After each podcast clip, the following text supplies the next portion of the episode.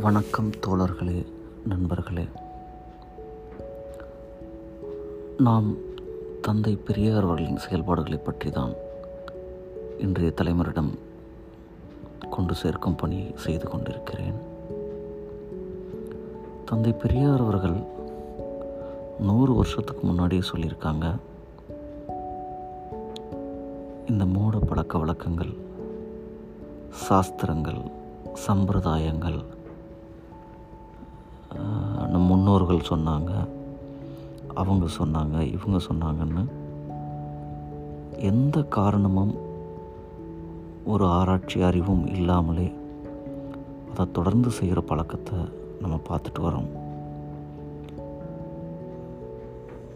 இந்த சினிமாவில் கூட நம் தமிழ் சினிமாவில் இந்த படம் எடுக்கிற முறையை பற்றி நம்ம பேசினோம்னா கூட ரொம்ப வேடிக்கையாக இருக்குங்க. இப்படியெல்லாம் செய்வாங்களா அப்படின்ட்டு வெளிநாட்டில் ஒரு ஃபில்ம் மேக்கராக இருக்கிறவங்க கேள்விப்பட்டாங்கன்னா நிச்சயமாக நம்மளை பைத்தியக்காரன் தான் நினைப்பான். என்னென்னா ஃபஸ்ட்டு ஒரு படத்தை எடுக்க ஆரம்பிப்பாங்க. எடுக்க ஆரம்பிக்கும் போது ஸ்கிரிப்ட் பேப்பருக்கு முன்னாடி ஒரு பிள்ளையார் சொல்லி ஒன்று வரைஞ்சி வச்சுட்டு தான் எழுதுவாங்க. இது பிள்ளையார் சொல்லி தான் ஃபுல் ஸ்கிரிப்ட் எழுதி முடிக்க போகிற மாதிரி. அவ்வளோ காமெடியாக இருக்கும். அப்புறம் சரி எழுதி முடிச்சிட்டாங்க. அதுக்கப்புறம் படத்தோட பூஜை போடுற அன்னைக்கு ஒரு இருக்கிற எல்லா சாமி ஃபோட்டோக்களையும் வாங்கிட்டு வர சொல்லி சாமி ஃபோட்டோ முன்னாடி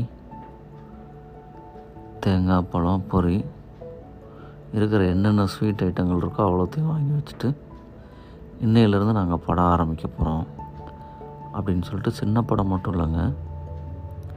பெரிய படம் பெரிய ஹீரோ பெரிய டைரக்டர்கள் பெரிய தயாரிப்பாளர்கள் இப்படி எல்லா படத்தை எடுக்கிறவங்களும் இந்த சாமி ஃபோட்டோ முன்னாடி வச்சு நாங்கள் படம் எடுக்கிறோம் சாமி இந்த படத்தை ஒரு பெரிய சக்ஸஸ் பண்ணி கொடு நீ தான் வியாபாரம் பண்ணி கொடுக்கணும் அப்படின்னு வேண்டிக்கிட்டு படத்தை எடுக்க வேண்டியது.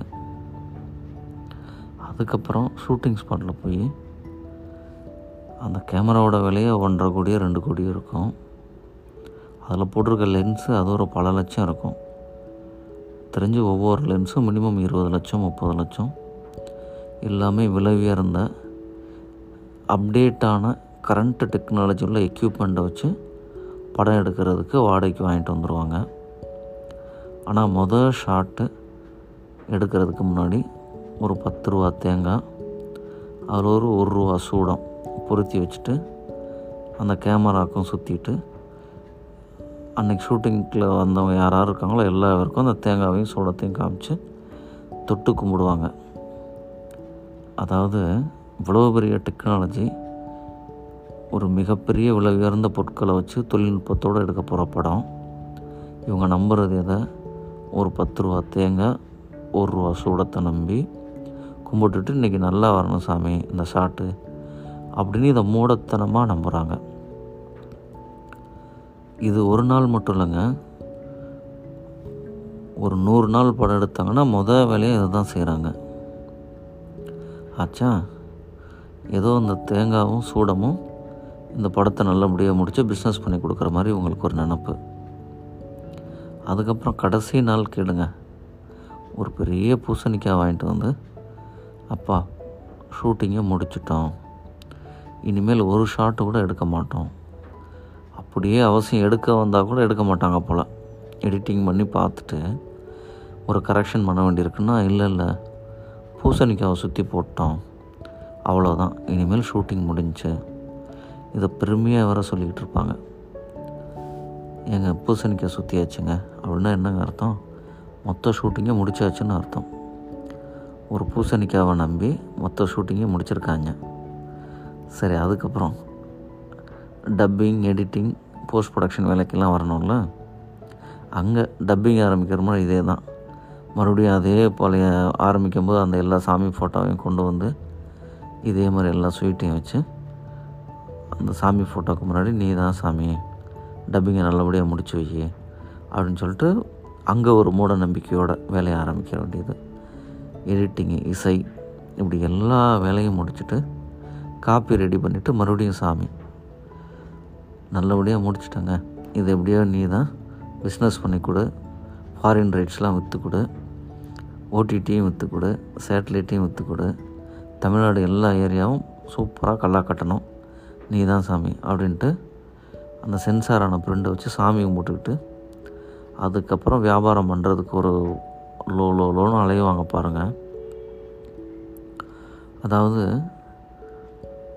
இவங்க தான் இந்த கலை மூலமாக நம்ம மக்களுக்கும் சமூகத்துக்கும் உள்ள பிரச்சனையை எடுத்து சொல்ல போகிறாங்க அப்படின்னா எவ்வளோ மூடத்தனமாக இருக்குங்க? கேட்குறதுக்கே வேடிக்கையாக இல்லை. நம்ம எடுக்க போகிற கண்டென்ட்டு அது இந்த மக்களுக்கு பயன்படுற மாதிரியான ஒரு விஷயமா? ஒரு தாட் ப்ராசஸோடு இருக்கா? அதை நம்ம கொண்டு போய் சேர்க்குற அளவுக்கான சிரத்தையோடு இந்த படத்தை நம்ம எடுக்கிறோமா? வேலை செய்கிறோமா அப்படின்றதுனா அதில் தானேங்க நம்ம கண்ணுங்கருத்துமாக இருக்கணும்? அதிலெல்லாம் விட்டுறாங்க. எப்படி இவங்க அந்த கலை மூலமாக இவ்வளோ மூட நம்பிக்கையோட இப்போ வரைக்குங்க இந்த ரெண்டாயிரத்தி இருபத்தொன்று வரைக்கும் இதே வேலையை தான் செஞ்சிட்ருக்குறாங்க. ஒவ்வொரு நாளும் ஒரு ஷாட்டுக்கு சூடம் தேங்காய் ஒவ்வொரு வேலையை ஆரம்பிக்கும் ஒரு பத்து சாமி ஃபோட்டோ இவங்க எப்படிங்க ஒரு நல்ல விஷயத்த அறிவுபூர்வமான விஷயத்த சொல்ல முடியும்? இதெல்லாம் ஓரம் கட்டிட்டு தானே நீங்கள் உண்மையான சமூக சீர்திருத்தத்தோட சமூகத்துக்கு பயன்படுற மாதிரியான ஒரு விஷயத்த இந்த கலை மூலமாக நம்ம சொல்ல வரணும். அப்படி நாம் சொல்கிறோன்னா நாம் முதல் அறிவுபூர்வமாக இருக்க வேண்டாமா? மூட நம்பிக்கை ஒதுக்கி தள்ள வேண்டாமா? நீங்களே யோசிச்சு பாருங்கள் இப்படி நான் எல்லா வேறையுமே இப்படி தான் இருக்கிறாங்கன்னு சொல்லலைங்க. இன்றைக்கும் தமிழ் சினிமாலையும் ஹிந்தி சினிமாலையும் இந்திய சினிமா ஆளுமையிலையும் குறிப்பிட்டு சமூகத்துக்காக படம் பண்ணுறவங்க நிறைய நல்ல இயக்குநர்கள் இருக்க தான் செய்கிறாங்க அந்த வரிசையில் பாம்பேயில் நீங்கள் சொல்லணும்னா அனுராக் காஷ்யப் திவாகர் பானர்ஜி இன்னும் நிறைய பேர் இருக்கிறாங்க.